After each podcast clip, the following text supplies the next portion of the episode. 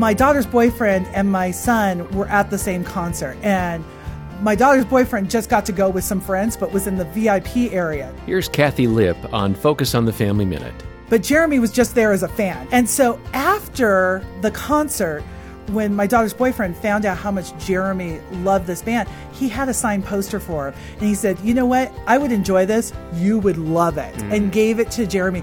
And I love that it's such an illustration of how sometimes pa- things pass through our hands. They're not supposed to stay in our hands. Yeah. They're supposed to go to the right person. So there's a lot of stuff in your house right now that needs to get to the right person.